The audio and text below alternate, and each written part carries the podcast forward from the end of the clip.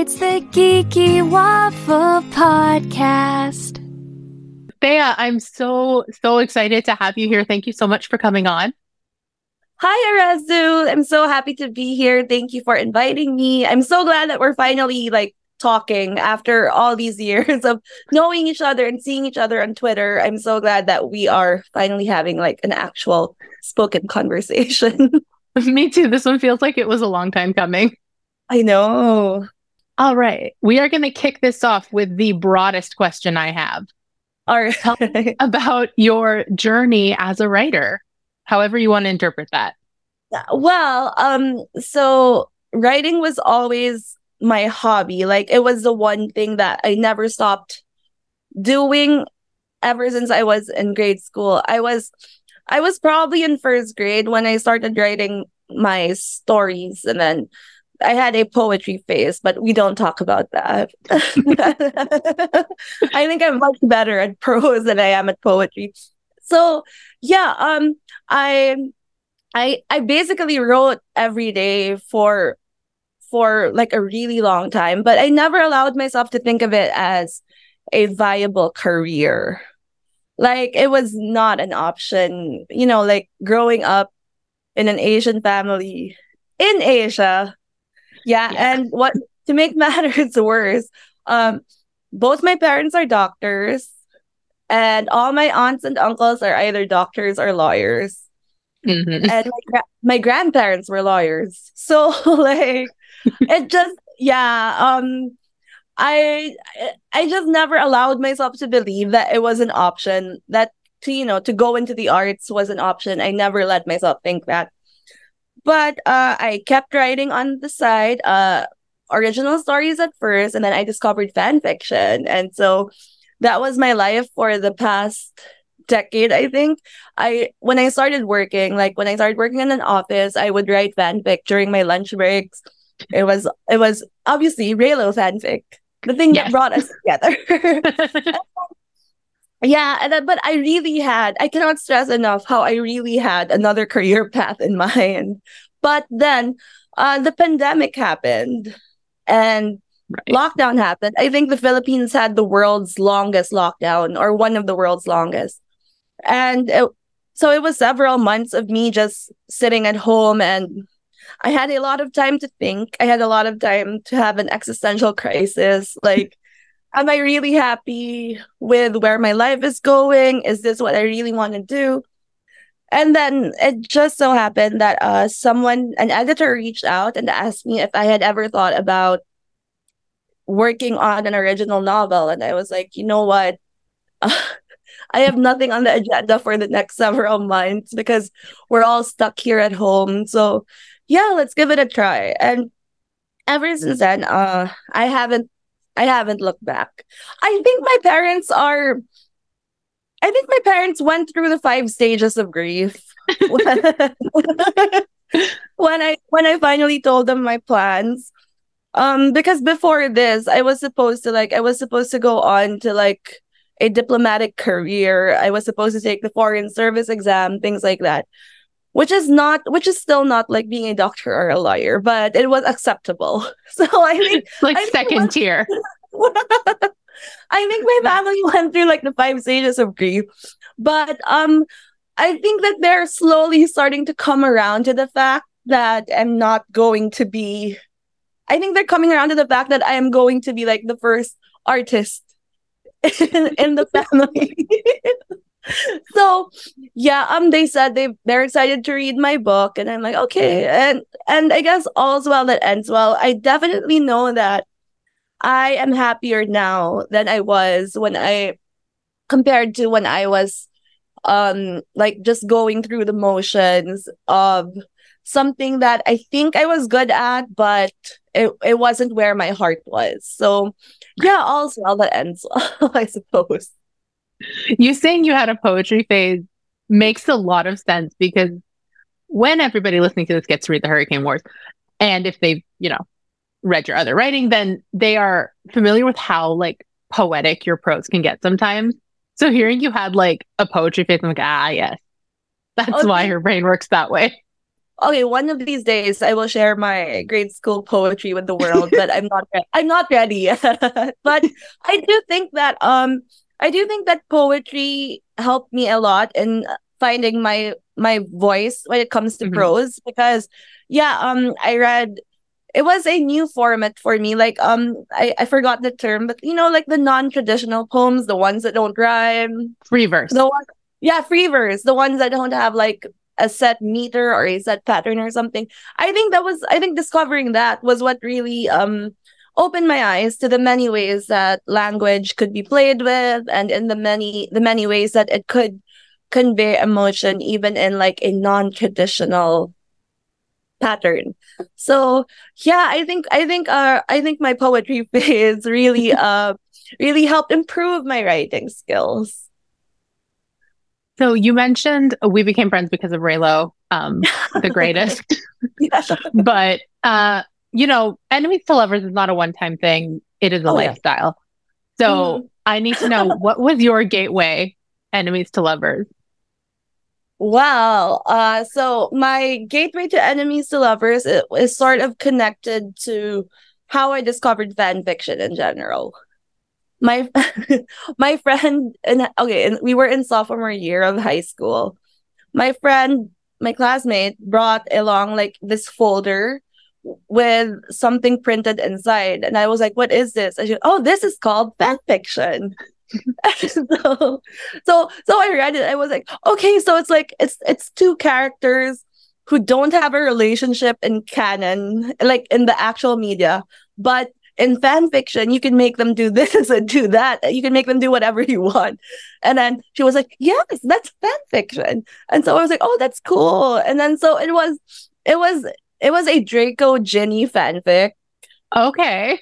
Yeah, but um I, I guess it opened the avenue for me to start exploring more ships in the Harry Potter fandom. And so eventually I stumbled upon Draco Hermione and Mhm. that was pretty much where I stayed.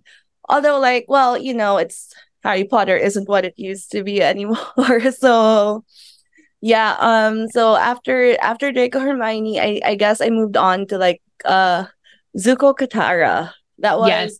yes, I think that was like my all-consuming passion for several years. And then after Zuko Katara, I had this uh I don't know if you're familiar with the 100. Vaguely. Oh yeah, okay. Well, I had this Bellarke face, so shout out to any Uh, Bellarke. I know. yeah, it was so good. And then after Bellarke, I I fell into yeah, I fell into Reylo because I watched The Force Awakens, and then yeah, I, I've never looked back since. I think um when I after I watched The Force Awakens, that was when I started posting my fanfics on Tumblr and then AO3. So yeah, that was that was really what got me firmly entrenched in like a sort of fandom community. And haven't looked back then because what a Yeah, community it is. Exactly. It's been so life changing. Okay. Let's talk Hurricane Wars. Yeah. First of all, let's talk about our feral duo.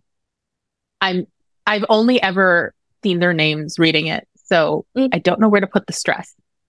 Ta- Tal Talasyn? Well, My brain's I- trying to convert it to Persian. And I'm like, I probably shouldn't do that. I think Persian and Filipino have the same stresses. I I mean I just say Talasyn.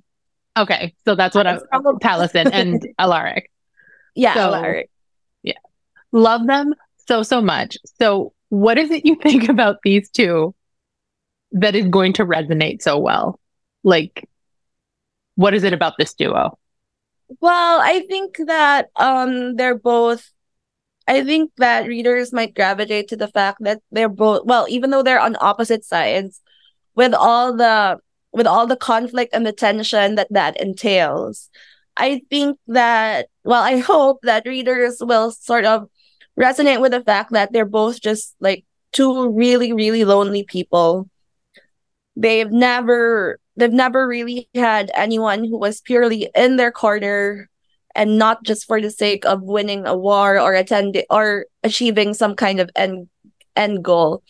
I think that they that deep down they both just want to be accepted for who they are and they just want someone to understand them. So I think the whole the whole Hurricane War trilogy is sort of moving them towards that. But of course, they have a lot of obstacles to overcome along the way. First, the the greatest of all being that they hate each other. So yeah, they hate each other and they want to kill each other at first. So after they get over that, yeah, that's when um that's when like er, that's when they start like gradually inching together in the sense that they're like, oh, oh wow, this person like understands me. This person like this person can sometimes make me smile and that's very rare. It's it's things like it's like little things like that. Um it was really important for me to be able to craft like an organic Mhm. an organic softening towards each other and like they just had they just had to get there they, they couldn't get there really fast because of their opposite of their nation's history of the Right. because of the war that they were fighting like they had to they had to just very slowly inch towards that kind of understanding and yeah i think that was part of the that was part of the reason that the that the first book was so challenging for me to write because it was the process of getting there and making sure I I hit every beat, every nuance in their interactions. But hopefully, I've done a good job, and I hope that readers will enjoy the journey. So talking about this kind of like hitting the beats, you have like their personal push pull and you have like the like the magic system and the politics and then there's the war going on in the background. So can you talk about like I guess your process to striking a balance between all of these elements? Um, well, so what I did was so it was a matter of balancing the world building, the plot, and the character interactions. I can honestly say that the first draft was like it was just purely character interactions. You know, like that was the main focus. It was no thoughts, just vibes. like like I just I just wrote down like all the all the all the um scenes that I wanted to put, the scenes between Alaric and Talasyn, and then it was after it was my editors who who put in their notes like, oh, the, this world build this world building needs to be um improved and things like that. So I think like so in my first in the first round, I I made I focused on the character interactions. The second round was the world building. And then in the third round, my editors were like, uh, we need to raise the stakes. There needs to be like um there needs to be a more there needs to be more critical motivations, critical goals. And I was like, okay. And so that was where tightening up the plot came in. Okay. And then the next round was just refining the character interactions, adding more steamy moments, ramping up the tension.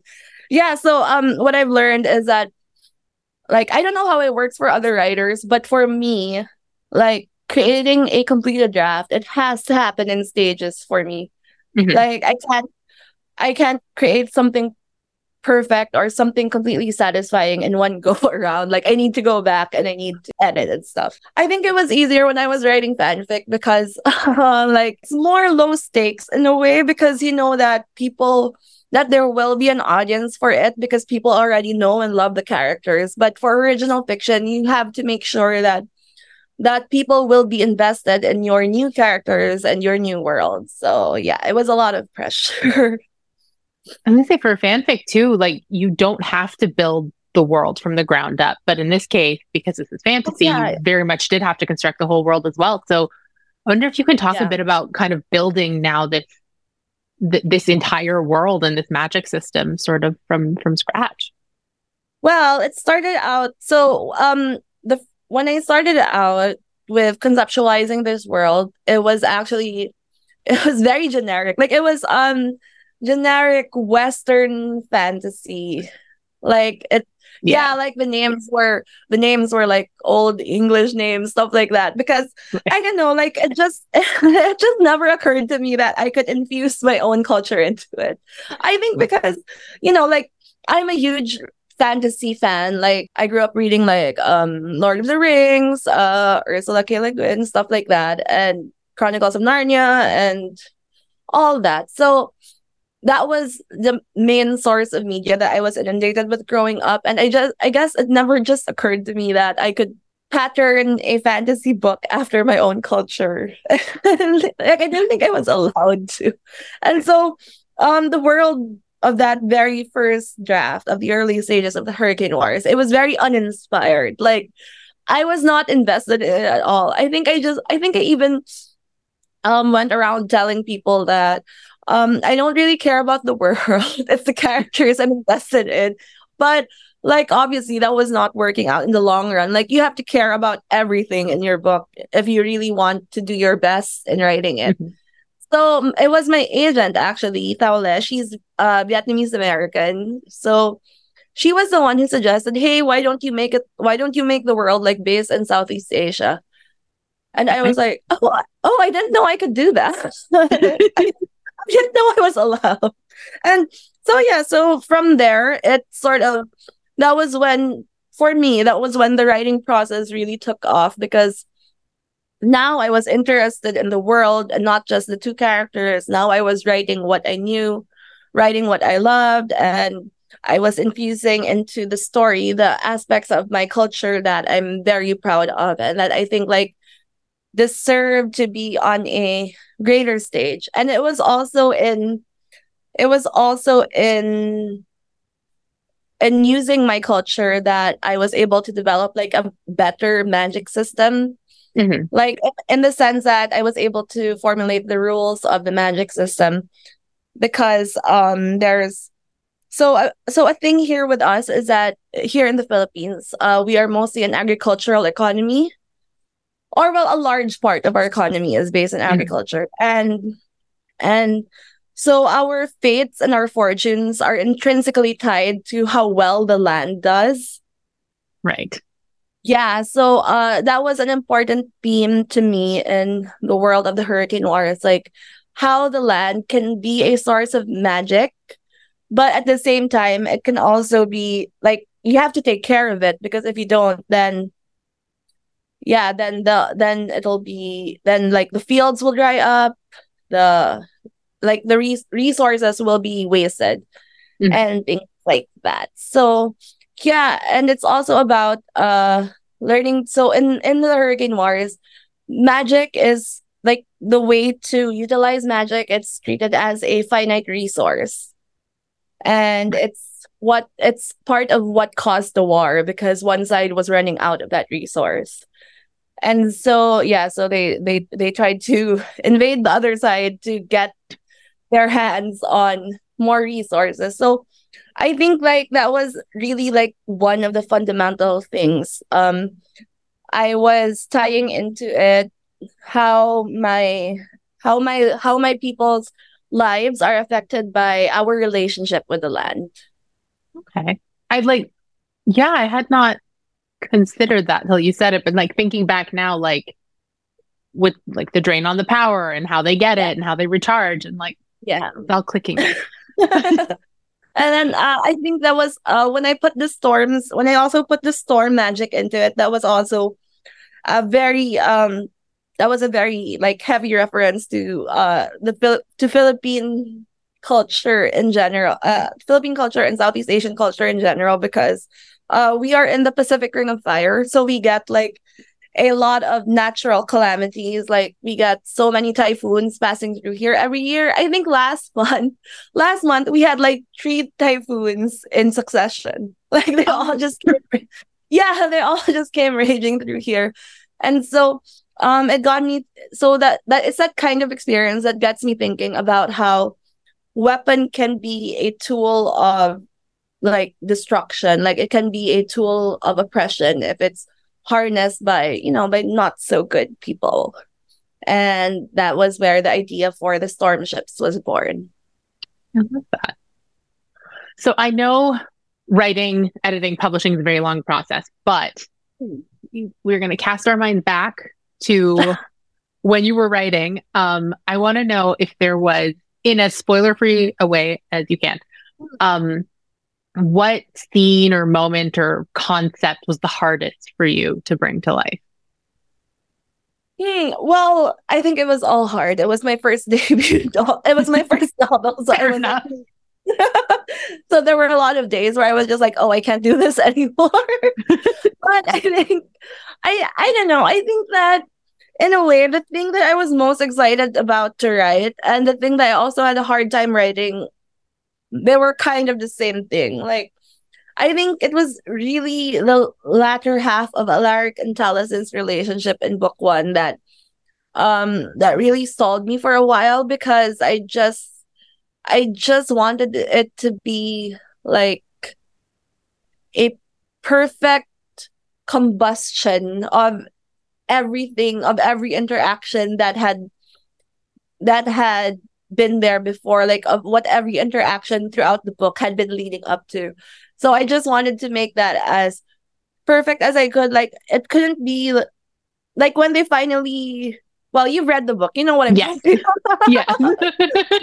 when they finally get to um let's say the next stage in their relationship like i knew that it couldn't be sweet because like it Mhm. couldn't be overly sweet because that's not who they are that's not what their relationship is but at the same time it also couldn't be so rough that it that it closed the door that it closed the door towards um anything more towards anything deeper so yeah i i think i spent i think i spent like two weeks on that chapter alone oh wow.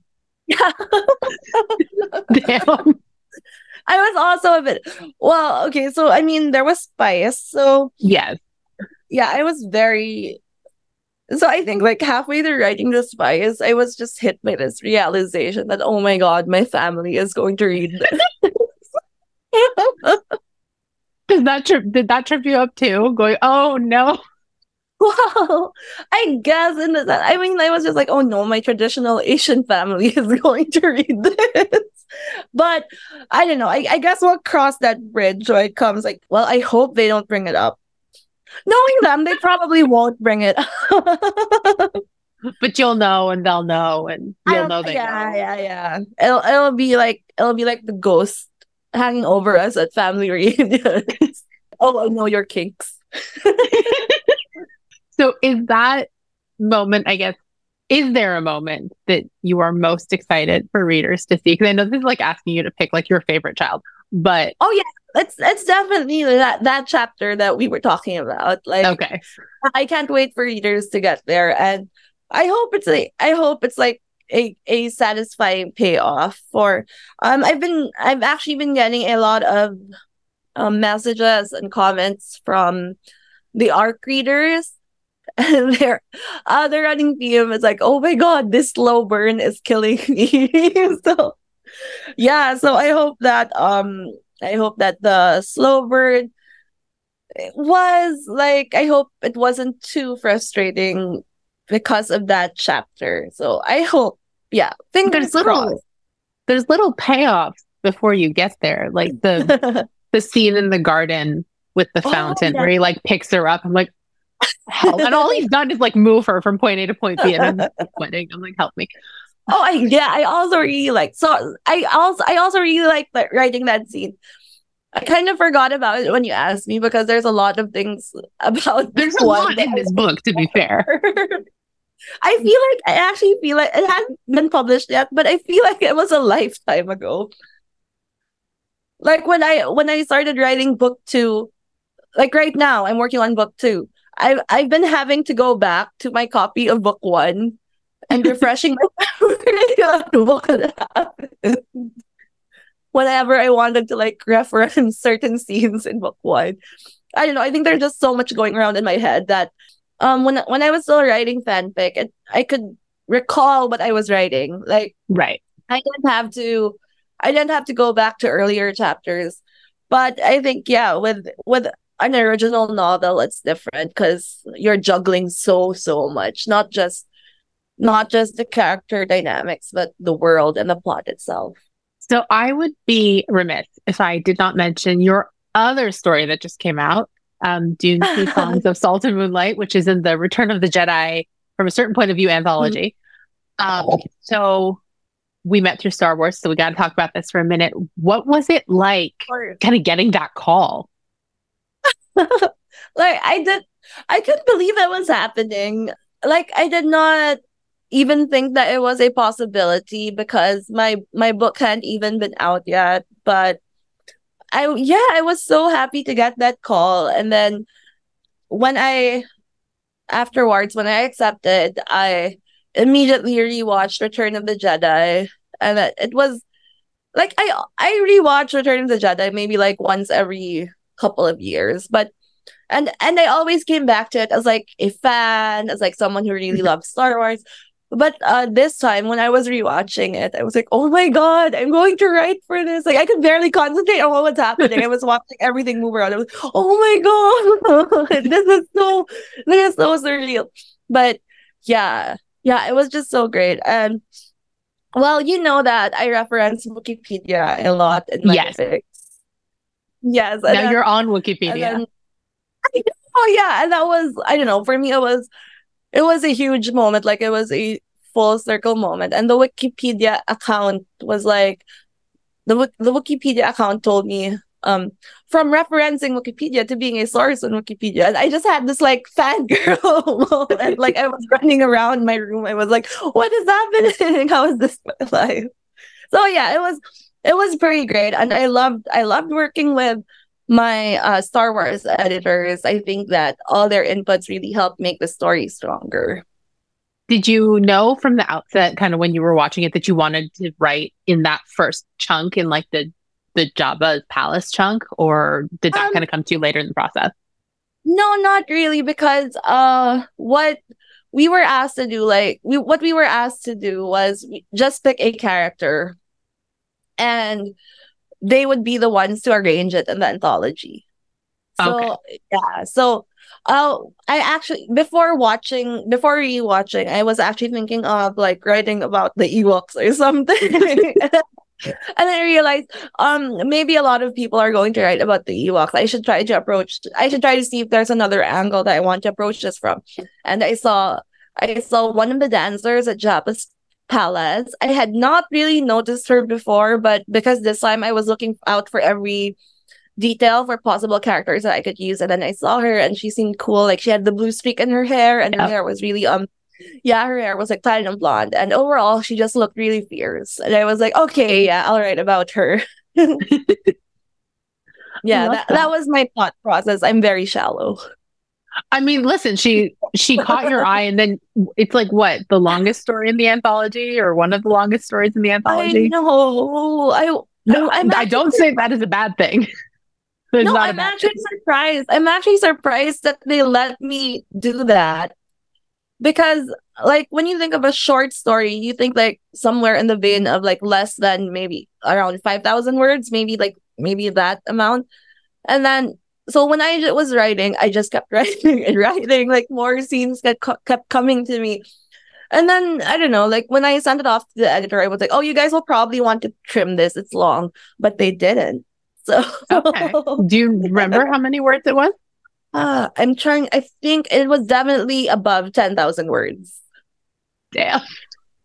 Yeah, Look, and I, I, I'm not complaining. I remember that my first that that um the first draft was around ten thousand words, and then I had to add a scene at the beginning. Okay. Yeah, so it, yeah, it was definitely around that time. It was a scene that the editor suggested, so I guess they didn't mind the word length all that much. All right. So as we wrap things up, you already mentioned you're working on book two, but what is what is coming up for you? Just- Uh well, there's there's Pub Day of the Hurricane Wars in the US, which is October 3rd, and it will be released in the UK on October 12th. And uh in November, I will be attending my first ever literary convention in London.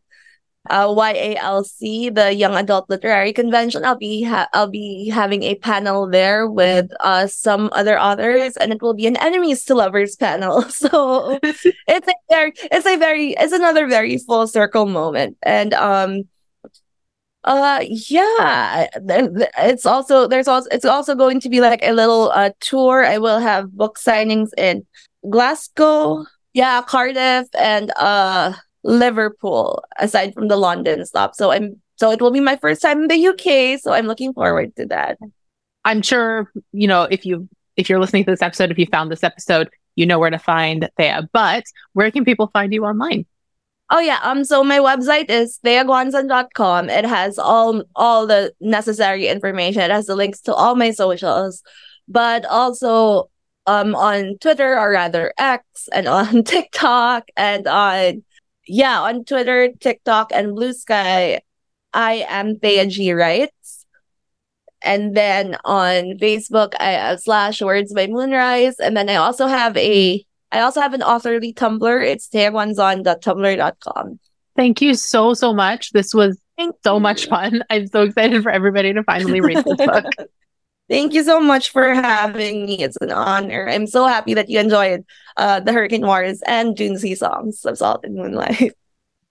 All right, everyone. Thank you so much for listening. Uh, if you want to keep up with us, you can find us on Twitter at geeky underscore waffle. We are the Geeky Waffle on Facebook, Instagram, TikTok, and Tumblr. We're the Geeky Waffle on YouTube. We're at thegeekywaffle.com. And we are on Patreon, patreon.com slash the Geeky Waffle. So thank you all again for listening. Thank you, Thea, and stay geeky.